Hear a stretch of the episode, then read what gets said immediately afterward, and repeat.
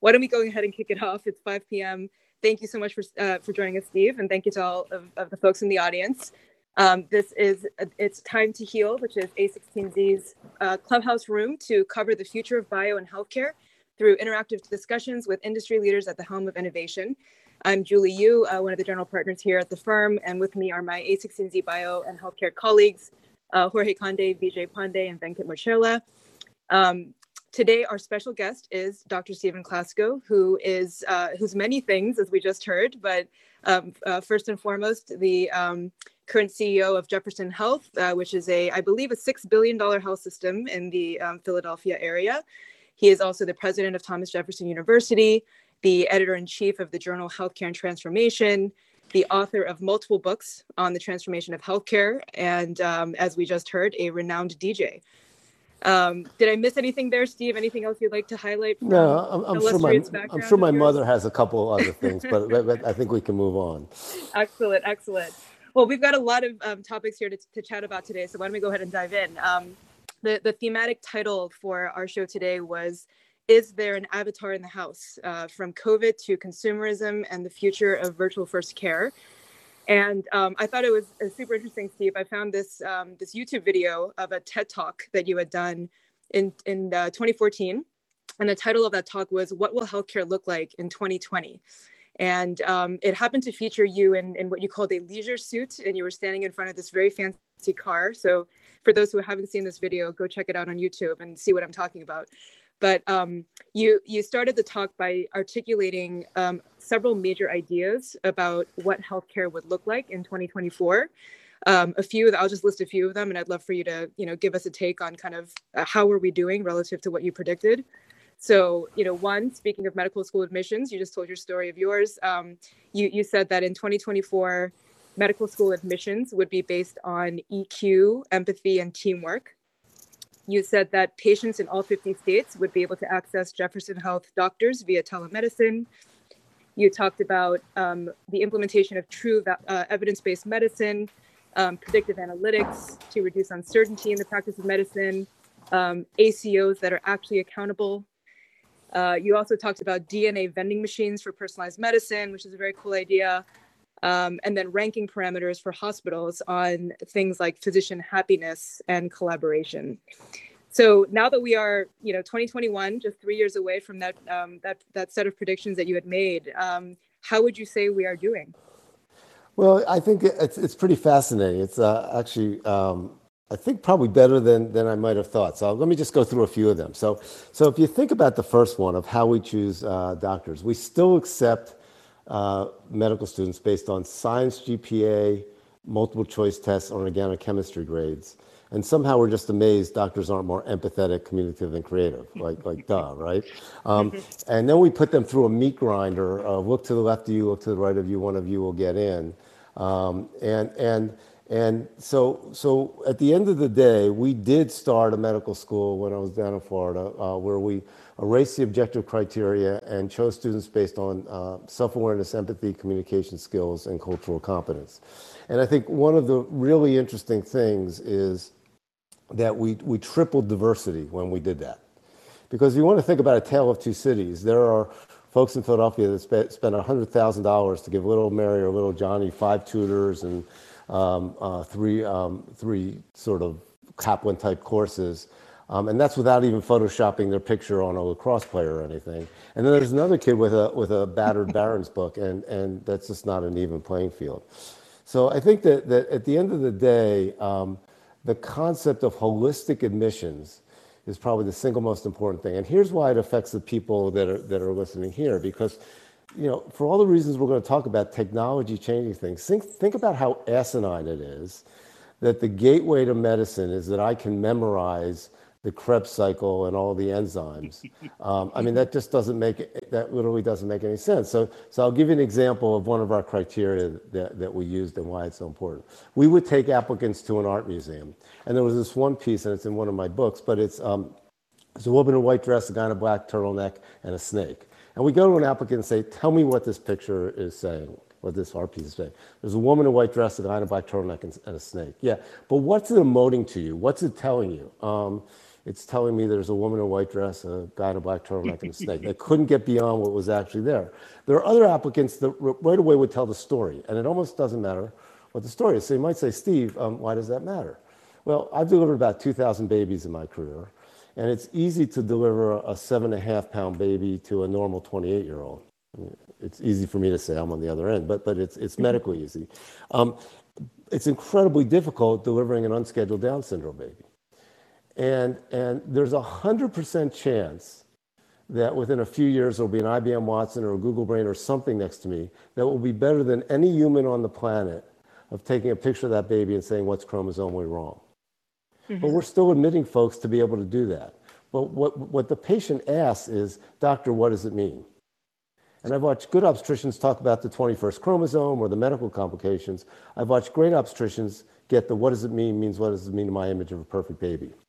Mm-hmm. And, and, say, this is a beautiful baby, and I'll get you together with other people that have beautiful babies like that. That 30 seconds is often the difference between that mom and, and, and that dad imprinting with the baby. So I think, I think that's something that, that, that, that we've really started to make some real headway and not, not across. And I think we, we're still caught up like we always are with you know double AMC, uh, multiple choice tests, et cetera. I think one of the other things um, that, that's actually done pretty well is in, um, is in analytics and data. And, and in fact, mm-hmm. in some respects, it's done too well. Um, you might know Aneesh Chopra and I are, are on a panel looking at um, sort of privacy and data governance. It would be a good thing for us to talk about as we get further, further into it because there's so much data coming in and we're getting so much better at predicting but the question becomes how much privacy are we willing to give up as, as this uh, continuous data uh, comes in? The research super site, um, we've actually done that in, in, in, Philly. We started something called uh, Partners in Innovation, Education, uh, and, and, and Research, and um, where we've actually brought folks together with a single IRB, uh, you know, competitive institutions that can actually do innovation, clinical research, et cetera, uh, together. I think the ones that have been that, that haven't happened for various reasons is um, um, you know the telehealth in 50 states. I mean, it is absolutely ridiculous that I can practice physically in 48 states, but I can only practice telehealth in about 15 states.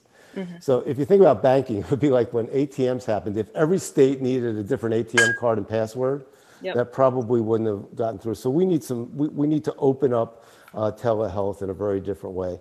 And the other one that hasn't happened that I'd hope would happen, that we'd start to, you know, ranking, like U.S. News and World Report ranking and stuff is just ridiculous. It's archaic, you know. And, and in the TED Talk, I talked about things like, you know, patient satisfaction and, and collaboration and physician happiness as opposed to you know reputation score and you know what were the MCATs of the medical students that, that you accept i got i got asked uh, by the head of uh, uh, uh U.S. News and World Report to give a talk on the on the humans of tomorrow because they were doing a hospital of tomorrow thing, and I got introduced. A very nice introduction, and I said, "Look, um, you, Dave, you might uh, never invite me back, but you're part of the problem." And I went through this whole thing. If I admit the kind of students that'll be great doctors, I'll go down in U.S. News and World Report. And I go through my whole thing, which I thought was very scientific. At the end, he goes, You know, Dr. Klasko, you're right. I said, I am. He goes, No, you're right. We'll never invite you back again. So I don't think we're really, I don't think we're really going to change their opinion. So, so I think we've made progress, probably not as much as I'd like. So, so Stephen, I'm, I'm curious to sort of push back on you, see what you think about this. Is that for clinicians that are patient facing, I think you make a great point. But there's more than getting an MD necessarily than that. And we're seeing just very parochially, uh, more and more people getting MDs and then let's say going to startups, becoming chief medical officers, you know, working in drug design, healthcare delivery, all that stuff. You know, depending on, on what they're doing, maybe actually in those cases, knowing the Krebs cycle, knowing uh, this other stuff actually is really useful, and having that background. I'm curious what you think about that as a divide. Are these should these be two different degrees? Should they be two different disciplines? Um, uh, what do you think? So I, I, what, what I think is that um, we need to segment our classes, just like we, we have to do consumer segmentation. So, um, you know, I, I, went to Wharton in 1994, and, and frankly, it was right when they changed their philosophy because they used to be the most quantitative school. They would get all, you know, you know, masters in finance or bachelors in, in accounting from, you know, some of the best schools in the country. And then they realized that they needed some of those folks but then they also wanted to expand for other people that, that could benefit from an MBA, you know, in the, in the social sectors, et cetera. I look at it the same way. We, we're the uh, fifth largest medical school in the country, so we have 300 students a year. So the, the future that I see is that we say, all right, look, we want to, each year we, we look at this and say, what would be ideal? Well, we want to get maybe 50 physician scientists. And you're absolutely right, Vijay. Those folks ought to be the folks that can absolutely, you know, memorize the Krebs cycle and had four O's in, in science and maybe even, you know, you know, come, come in with a PhD we want to get you know a certain amount of folks that, that are that are entrepreneurs and going to go and, and, and start up things. So look at those skill sets uh, very differently. Maybe look at people that have already done some startup activity, et cetera. And then we want to have the other half of our class be really good doctors. Some of them really good specialists. And one of the things that I've worked on is actually starting to look at simulation as, as a way of looking at um, do you have the right coordination to be a neurosurgeon? I mean, as opposed to, you know, uh, do you have the mindset to be a family doc? So one of the things we've done in our simulation center is start to give people a feel for what would be their best specialty. So um, I, I, think we can segment it and not make it an either or. And, and you know, I'm, I'm not in any way, any way sort of saying that the folks that have, you know, four O's and are going to do the research and, you know, develop the vaccines and that kind of thing, yeah, they, they need to be those people. Um, but I, but I think we miss a lot of folks that would be great family docs, obstetricians, um, surgeons, et cetera, you know, because they didn't have that memorization mindset. So now that you've run the, um, it sounds like you've run the experiment, right, and opening the, the aperture for looking for talent and you know more diverse uh, medical students. Um, as they come out the other end of the of the funnel, have you seen has has your theory proven out? Have you have you gotten better doctors with higher EQ? Yeah, but, but that, that's a great question. So, um, so we started this. Um, we started this, gosh, almost ten years ago, and um, what was fascinating is when we first started it. So, after your second year of medical school, you have to take what's called USMLEs, which is a multiple choice test.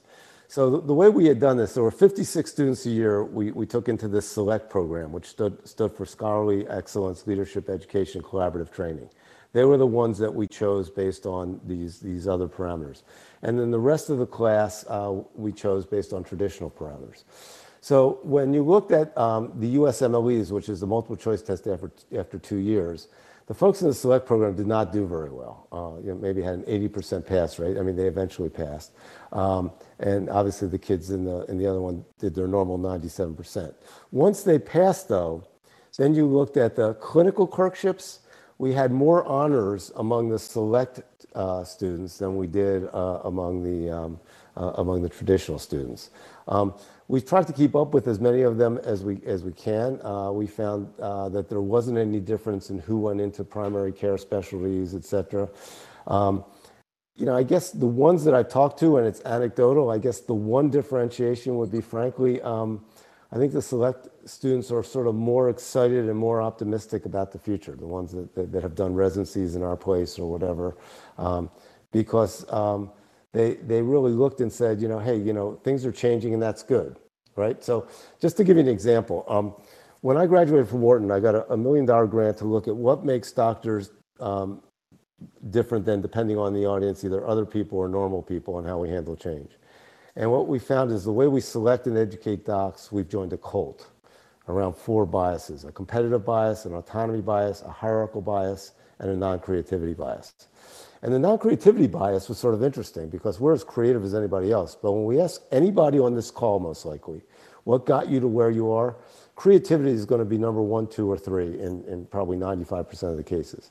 When we asked doctors, it was always strategy, focus, discipline. It was, it was less than 15% of the cases. So when you think about it, if the world around you is changing, like healthcare is now, and, and you're creative and you believe that you'll do well in that scenario, you say, wow, if you're an autonomous, competitive, hierarchical being, uh, then you're going to think that's bad for you. When I was at Wharton doing the weekend thing, Everybody was with said, You are so lucky to be in healthcare, a $2 trillion industry going through this immense change. What a great time to be in it. I said, Yeah, it is. Then I'd go to the OR lounge, and you know the, the doctors would be going, Oh, I'm telling my kids not to go into healthcare. It really stinks. Same set of inputs, but the doctors were concerned because it was changing and they wanted to stay the same. And, and folks like yourselves were saying, what a great time to be in healthcare. So I think we have to sort of bring some of that entrepreneurism and academics together. Steve, how do you square that? So uh, there's like a paradox when you do compare healthcare to tech in terms of how we treat the the individuals. Like let's compare physicians to, to software engineers, for instance.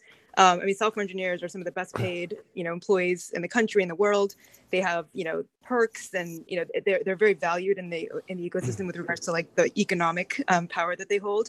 And yet, that seems to be quite the opposite of what you see in the in the physician world, where I think I read a stat that um, the growth in you know hospital spend in the last couple of years um, of that of that growth um, it was something like ridiculous like 90% of that was driven by facility fee increases and like better you know uh, ins- insurance negotiation and like a, a, very small fraction went to actual growth in physician compensation directly. Um, what do you see like what needs to change there? And do you do you see like hospitals and health systems like yours and other you know physician employer employer type organizations looking at that differently and like recognizing that that needs to change? Or or is there some other lever that you think will lead to um, better financial uh, reward for for the individual physicians yeah so julie i think it's it, that's a great question um, so I, will start off this way i mean um, the good news is that that most most people that go to medical school really really go for the right reasons that they want to uh, they want to be a respected member of society that's uh, going to work every day doing something that's helping people. It, there's an interesting uh, panel that I was on where, you know, 20 years ago, if folks got into both Wharton and University of Pennsylvania Medical School, you know, um, uh, most of them would end up going to medical school, and now most of them end up going into you know, into Wharton. So is that a good thing or a bad thing? You know, is it a brain drain, or is it we're getting the right people into medicine? I think as far as the payment models, no, we've, we've really messed that up. So there's a great um, Upton Sinclair quote It's hard to get somebody to do something when their salary depends upon them not doing it. And we mm-hmm. do so much of that in healthcare. So even, you know, we talk about volume to value, but almost everybody, everybody that's in my position literally has a uh, compensation system that's based on volume and, and RVUs. So what, what, we, what we've tried to do at Jefferson, and we're not totally successful yet, is so part of that, let me, let me just sort of give you part where part of the problem is. Part of the problem is that we have this very fragmented system with the insurers over on one side and the, and the providers over on the other side. And if you don't mix them, there's almost no way you can do a good incentive system and fairly mm-hmm. compensate docs. The pandemic proved that, right? So, you know, the American, American hospitals lost hundreds of, of, of billions of dollars. Um, the American insurance companies had their best year ever because they're based on a medical loss ratio. How much did I take in in November? How little did I have to put out? So I think one of the things that we're doing at Jefferson with, with some of our mergers is becoming what we call an integrated delivery and financial system, where we will have strategic alignment with payers and actually own a Medicaid and Medicare Advantage uh, payer. Once that starts to happen, then you can fairly compensate physicians and, and other employees for basically better outcomes because you're not just providing the care, you're, you're, you're getting the percentage of premium, right, from the very beginning, as opposed to having a, middleman that is making sure the people that pay for the care get the care and provide the care, you know, don't talk to each other. So I think that that will be one of the, the, the main changes. The other thing that we exist on is what we call a four pillar model the old math and the new math. The old math is academic and clinical. The new math is innovation, strategic partnerships, and philanthropy. And we started to actually add innovation, strategic partnerships, philanthropy to our uh, to our incentive system. I had a conversation today with somebody that's on this call about creating a whole third track. Most universities, medical universities, have a track of research tenure, a track of physician, uh, uh, clinician educator. We're creating a track where you can become a professor of entrepreneurship and innovation with a different APT committee. So I think once that those kind of things start to happen, then you can start to incent your docs in a very different way. The last piece is we have this incredibly perverse system of, you know, dermatologists making, you know, seven or eight times what family docs make, uh, you know, and, and of any country in the in the world, we have the greatest discrepancy between the highest paid doc and the lowest paid doc without a whole lot of logic to it. So we always talk about our family docs being the quarterback for the system. What, what my head of family practice says is, you know, you want me to be the quarterback, but you pay me like the kicker. You pay your neurosurgeons and your dermatologists quarterback salaries. So once you start to get that percentage of premium, you can start to right size uh, uh, how you pay physicians.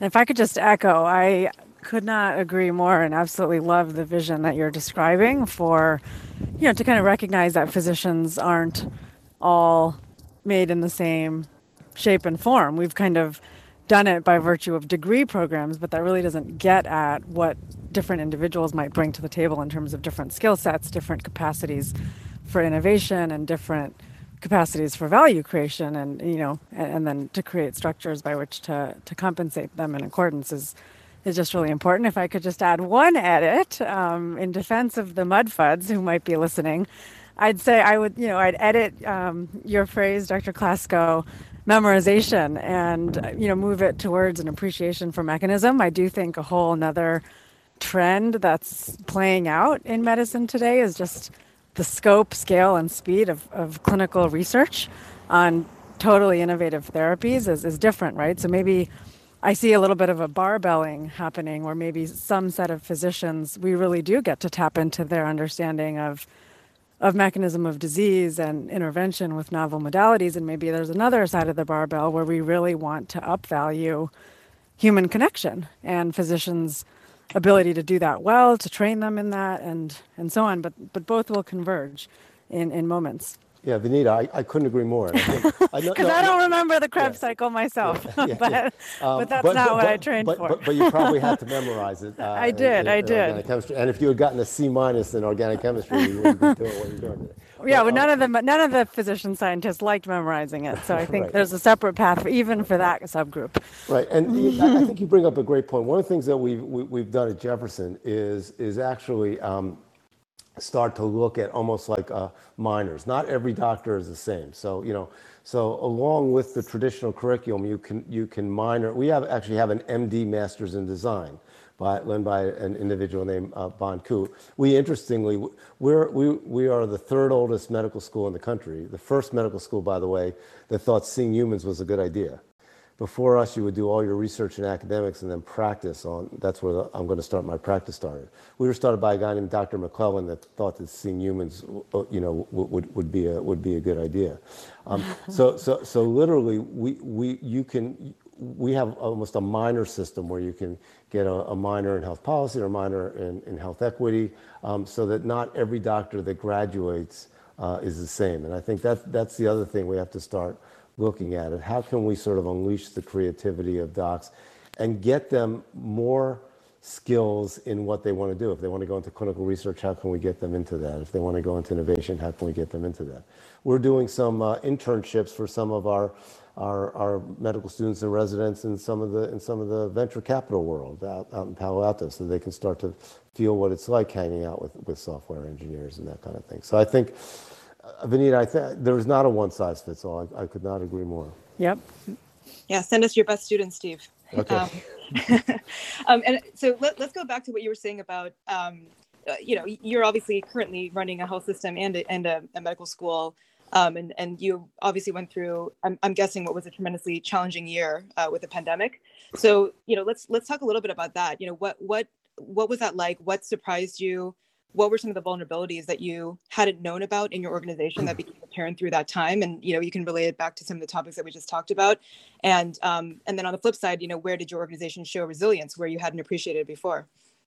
Yeah so um, well um, so so we you know we got hit with the the trifecta uh, uh of pain. So we we we had by far the largest covid load in philadelphia. So we we just uh, discharged our our 11,000th covid patient um, so we, we had that. Uh, we had the financial tsunami. We, you know, so we, we would have we would have had about a hundred million dollar net operating income. We had a two hundred ninety million uh, net operating loss. I mean, just to put put that in perspective, uh, there was a point in time where gowns went up from twenty cents a gown to twelve dollars a gown.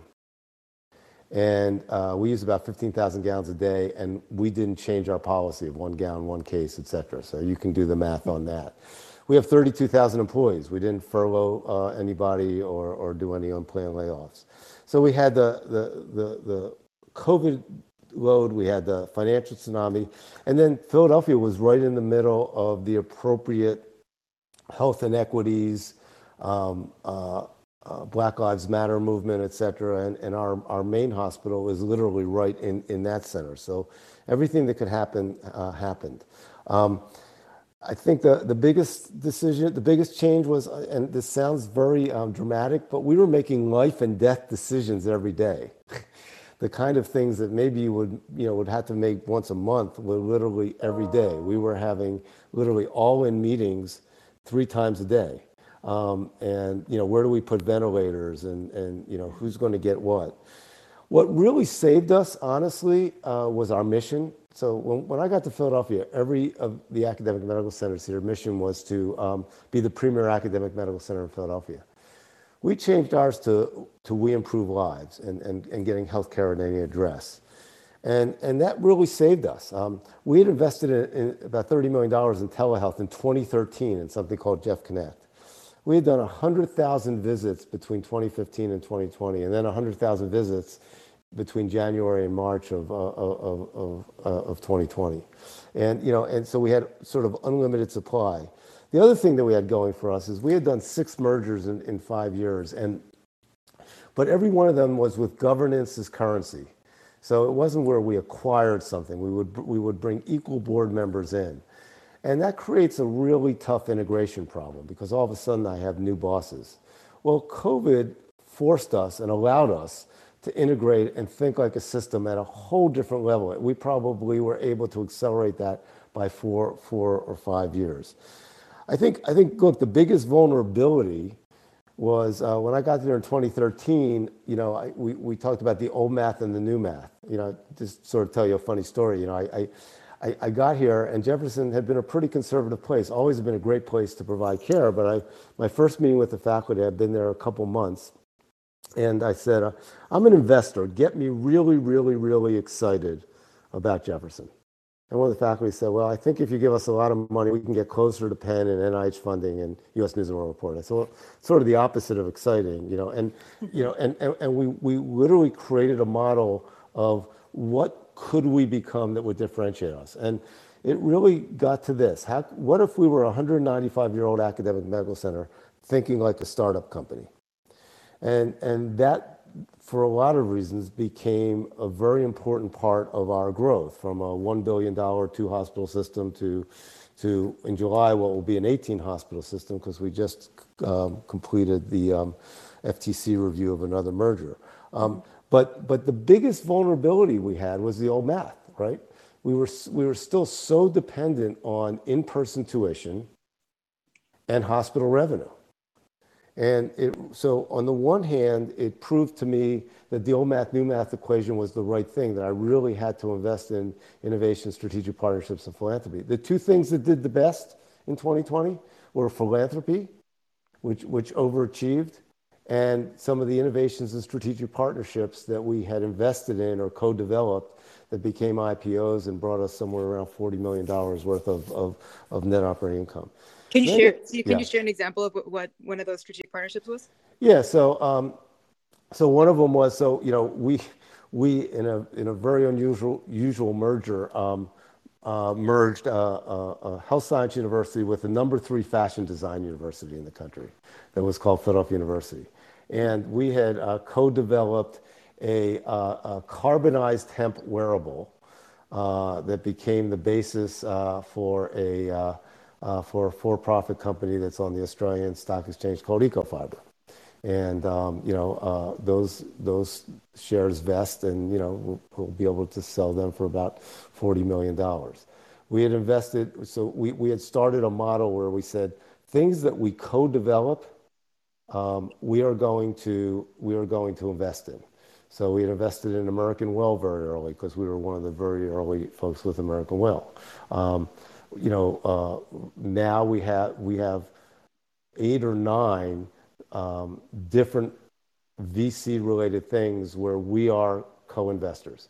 So my absolute is I don't ever want to go to HIMSS again and have 950 24-year-olds tell me how their app is going to transform healthcare if I buy it. You know, um, you know. So and, and I want to get away from that that app fragmentation So what we've done in our innovation pillar is look at how we can create a portfolio of companies that we're co-investing in um, that can be really a, diversification of our portfolio.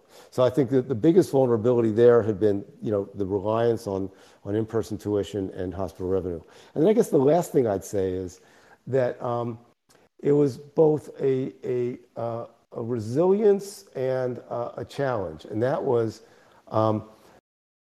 And, and Vineeta, I think you'll, you'll agree with me on this that, you know, as scientists, we live in a p less than 0.001 mentality. We have to be sure about something before, before we put it out.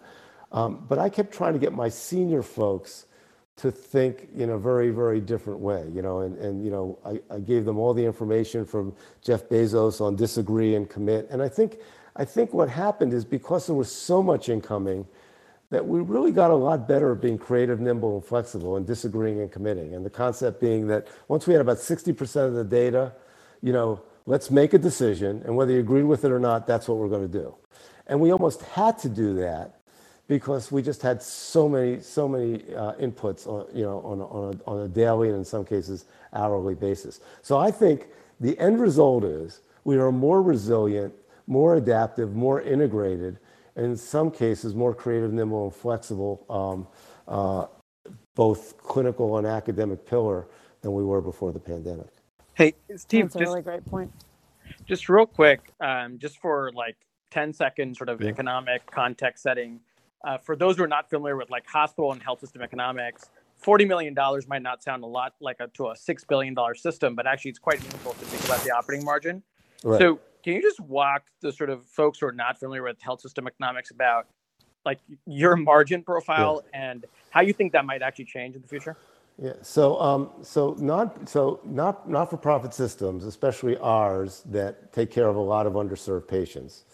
So just to just to give you an example, uh, uh an 800 bed hospital closed right next to us, of, of which 95% of their patients were were government funded or, or no insurance at all. So a good part of our population is is is are frankly money losing. So so um, for for for our entity, if if best practices would be a three percent uh, net operating margin, or, you know, nine percent EBITDA. Um, because of our payer mix, we we were we were running at a one or one and a half percent net operating margin. Now that includes spending four hundred million dollars you know, for, Epic and all the other stuff. But the net operating margin of what we can reinvest at the end of the year traditionally had been somewhere around 50 million, 60 million, 70 million. Um, for our entire two campus university and 14 hospital system. So to be able to cash out, you know, $40 million of things in the innovation world or things that we had co-developed or things that we had just invested in that became IPOs, and add to that is a, is a really big deal. And, and by the way, I mean, that was with minimal investments. You know, um, I think I probably have a couple members of my board on this.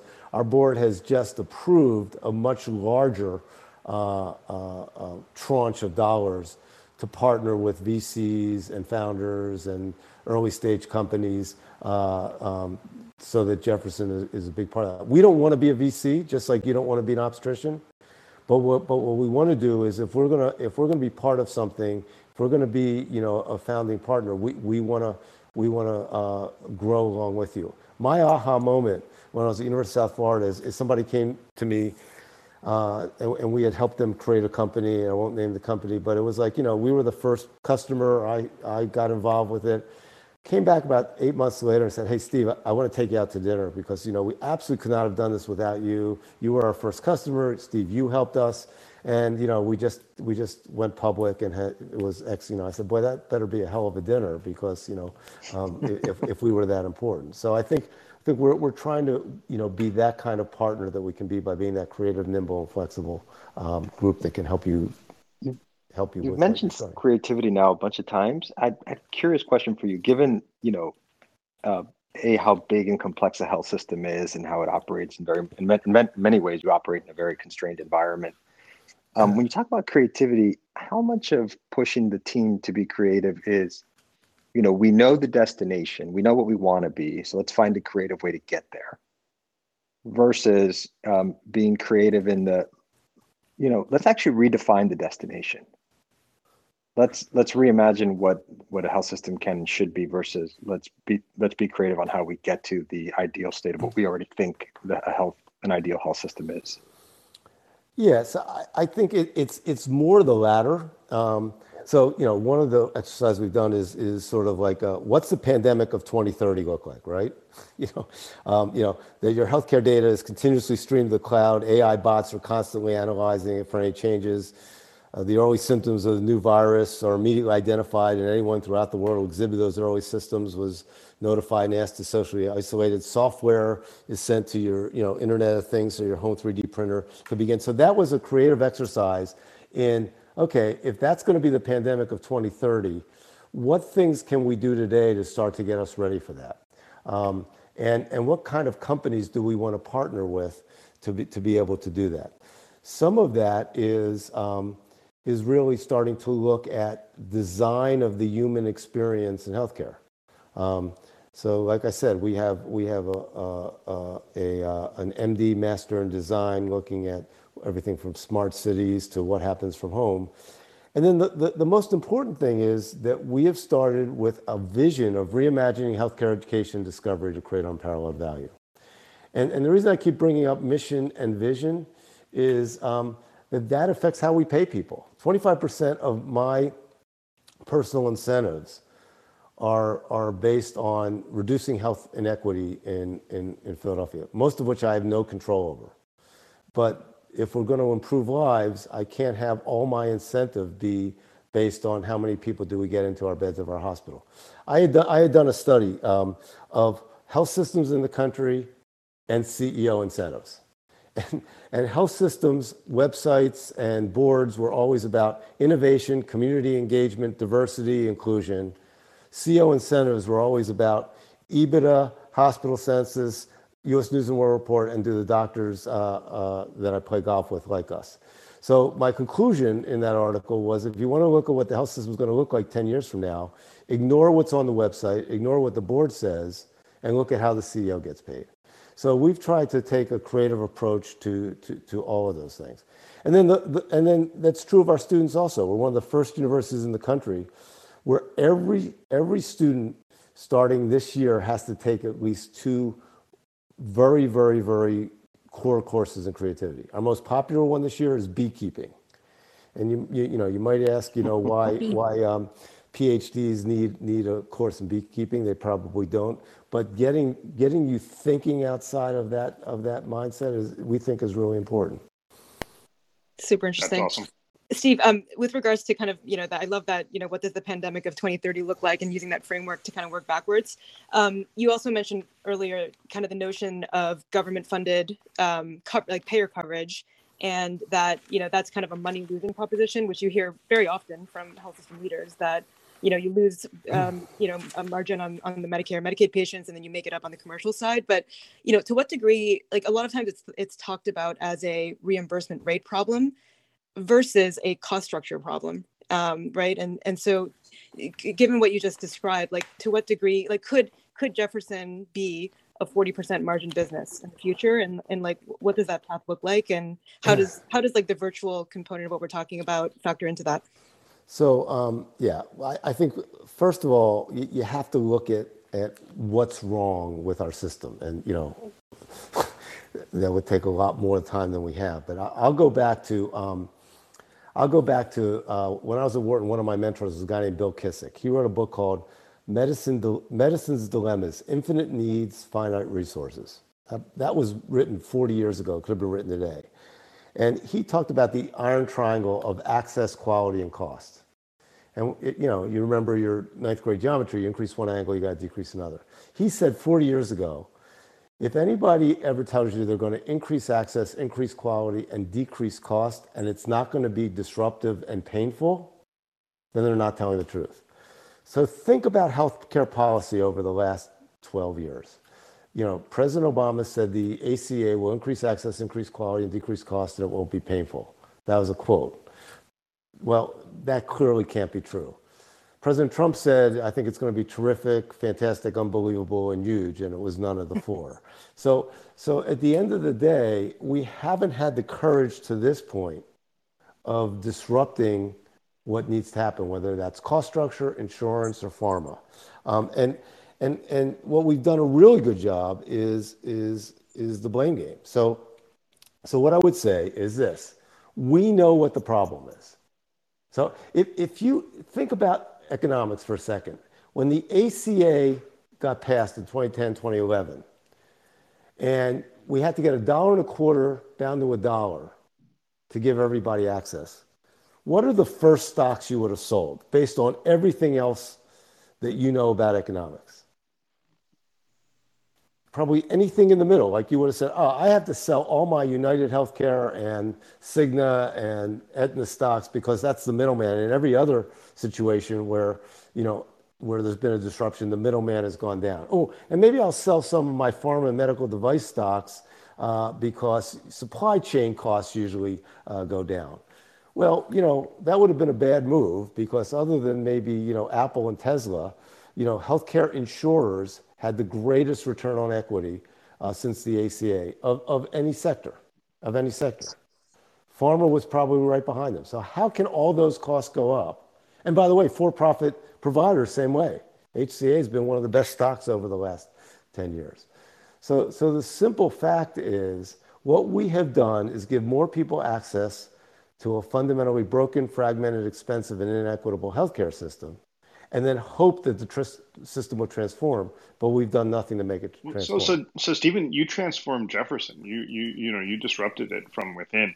What would you? What would you? I know this might be a longer conversation, but like, what would you do? Where would you start to, well, to transform our healthcare? Well, well, so, so the first thing, I mean, it, it, if, if, if President Biden asked me, you know, what's the first thing I do? The first thing I would do is come up with a recognition that um, we have an incredibly bizarre and perverse incentive healthcare system. And I would create a 9 11 commission for healthcare.